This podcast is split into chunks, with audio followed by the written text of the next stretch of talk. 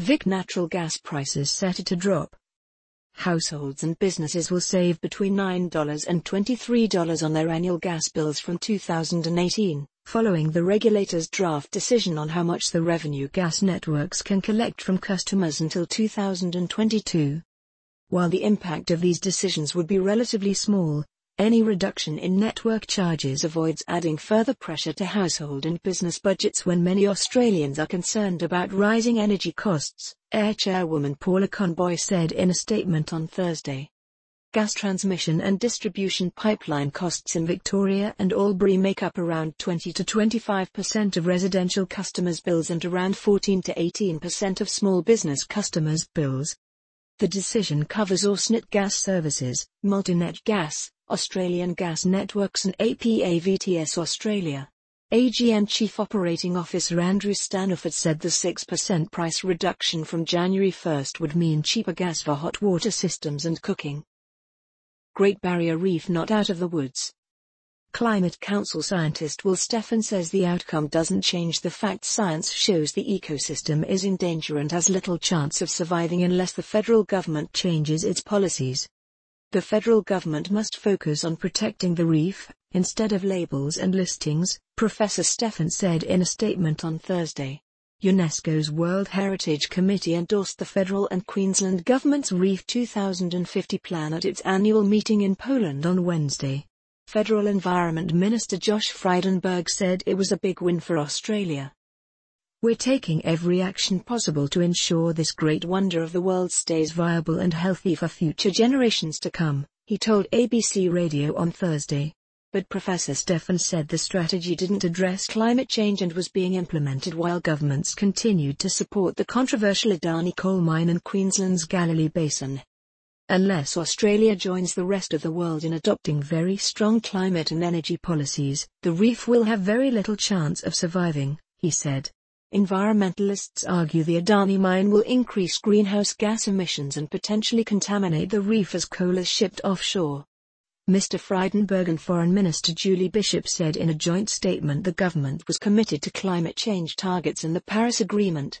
He told ABC Radio that land management practices for farmers could still be improved, but he welcomed the Adani mine because of the jobs it would bring to regional Queensland towns. Queensland Environment Minister Stephen Miles accused Mr. Frydenberg of taking undue credit for initiatives in the Reef 2050 plan. Dr. Miles said it was largely work done by his state government that convinced the World Heritage Committee to endorse the strategy. When the Palaszczuk government was elected we made very substantial changes to that plan, he said. Despite its endorsement, the World Heritage Committee expressed serious concern about the health of the reef.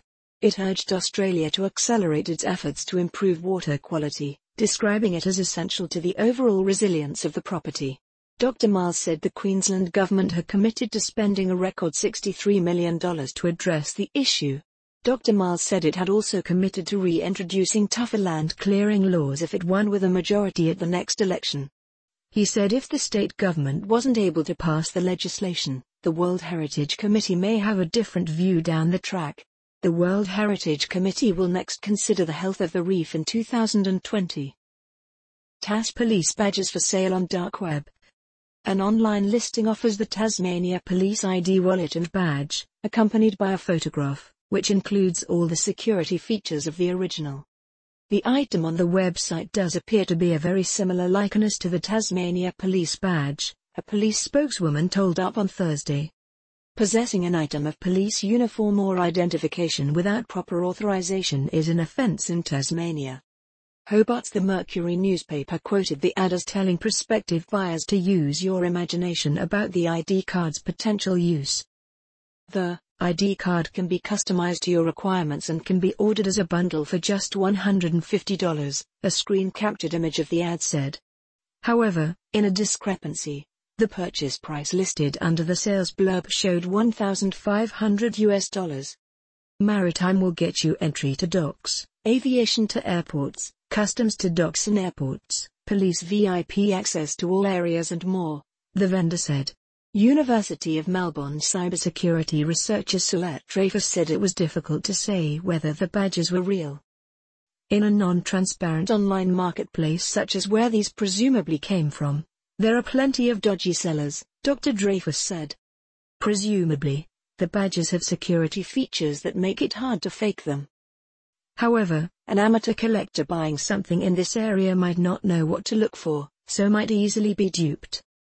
It is an offense to possess a police ID without proper authorization, and Tasmania police asked people who suspected someone of impersonating an officer to contact authorities.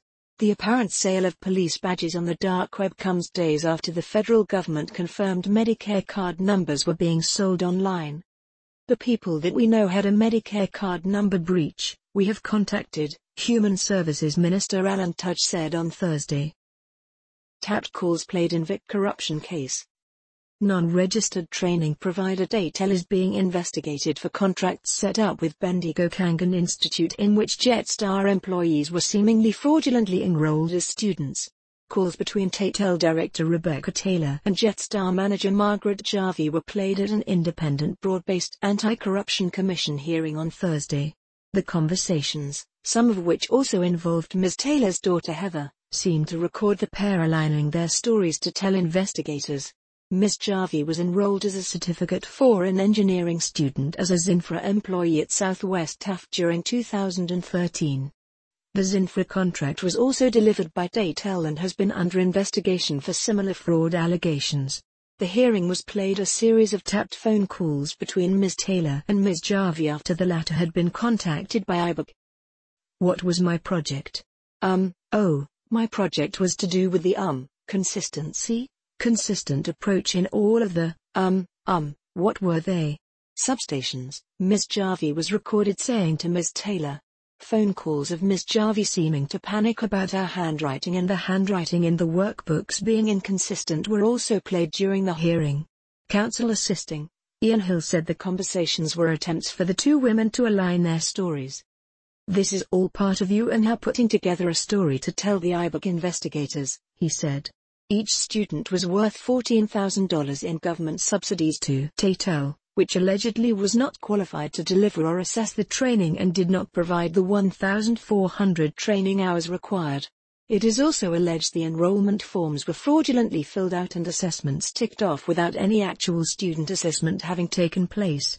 Ms. Jarvie admitted her assessment documents were quite fictitious when questioned by Mr. Hill. The hearing continues. Forced presence in Iraq could extend to 2018. IS, also known as Daesh, now controls only a small section of the old city with fewer than 400 fighters left.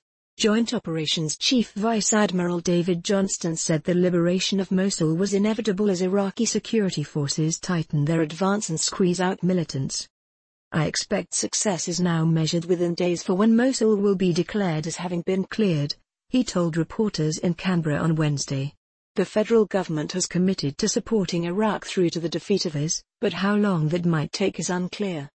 I expect our contribution to be there well through the end of the year in its current format and potentially into next year as well, Vice Admiral Johnston said. It will all depend on how quickly the Iraqi government decides it needs to move on those other pockets of Daesh resistance. The fight is expected to continue into smaller towns such as Tal Afar, Huwaija and up through the Euphrates River Valley. In the meantime, Iraq will need time to replenish its security forces, with about 1,000 killed and 6,000 injured in Mosul alone as of late May. So there is still significant work to occur in that country, Vice Admiral Johnston said. The pace by which the Iraqi forces can move will be determined by how quickly they can reconstitute themselves. Jump in NSW 000 trampoline calls. Paramedics have responded to 12 trampoline-related 000 calls across the state since the school break started on Saturday, which is more than vehicle and bike-related injuries combined.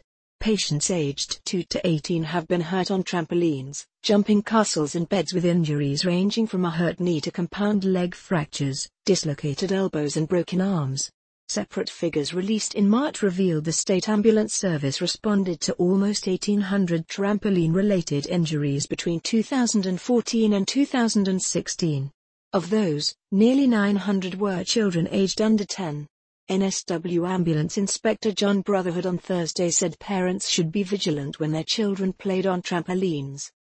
Many children are injured while jumping with others. The more children on board, the more likely one will fall on another, he said in a statement. Also, don't put a trampoline near a fence or other structure or use it as a springboard into a pool.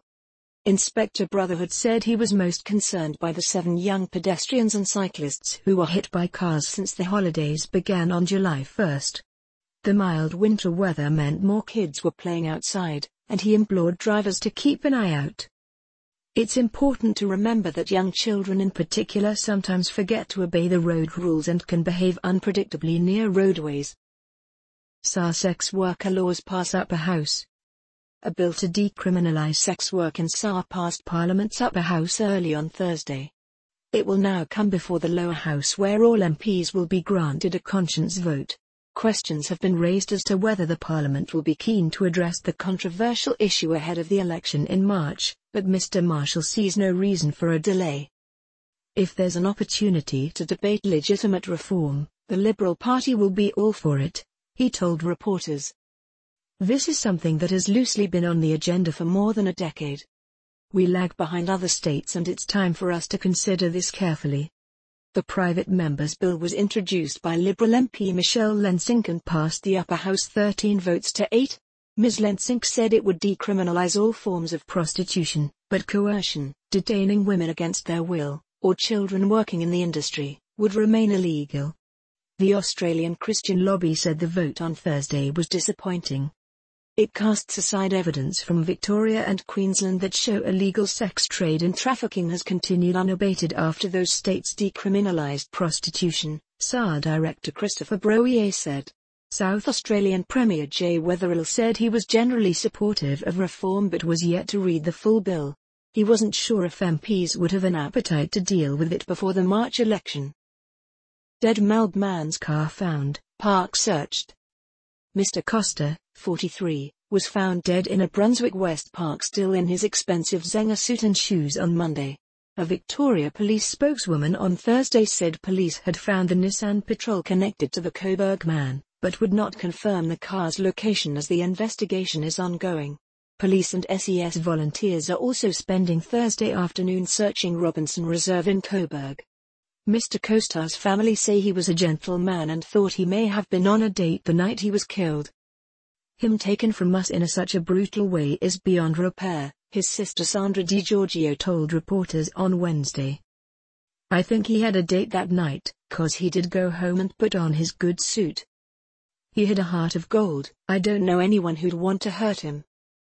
Trump visit good for Poland, Duda. Trump has arrived in Warsaw, where the White House says he will showcase his commitment to the North Atlantic Treaty Organization, NATO, in a speech and in meetings with a group of nations closest to Russia on his way to the G20 summit in Germany on Friday and Saturday. This is the second foreign visit by President Trump and it starts in Poland. This shows we are a country that matters and it strengthens our position in the European Union, Duda said on public radio. Like other countries close to the NATO frontline with Russia, Poland will be eager to hear Trump embrace the alliance principle that an attack against one member represents an attack against all of them. Trump flustered allies at his first NATO summit when he dropped a mention of the mutual defense principle, known as Article 5, which is the bedrock of the transatlantic partnership. Trump will address the Polish people on Thursday in a speech from Krasinski Square.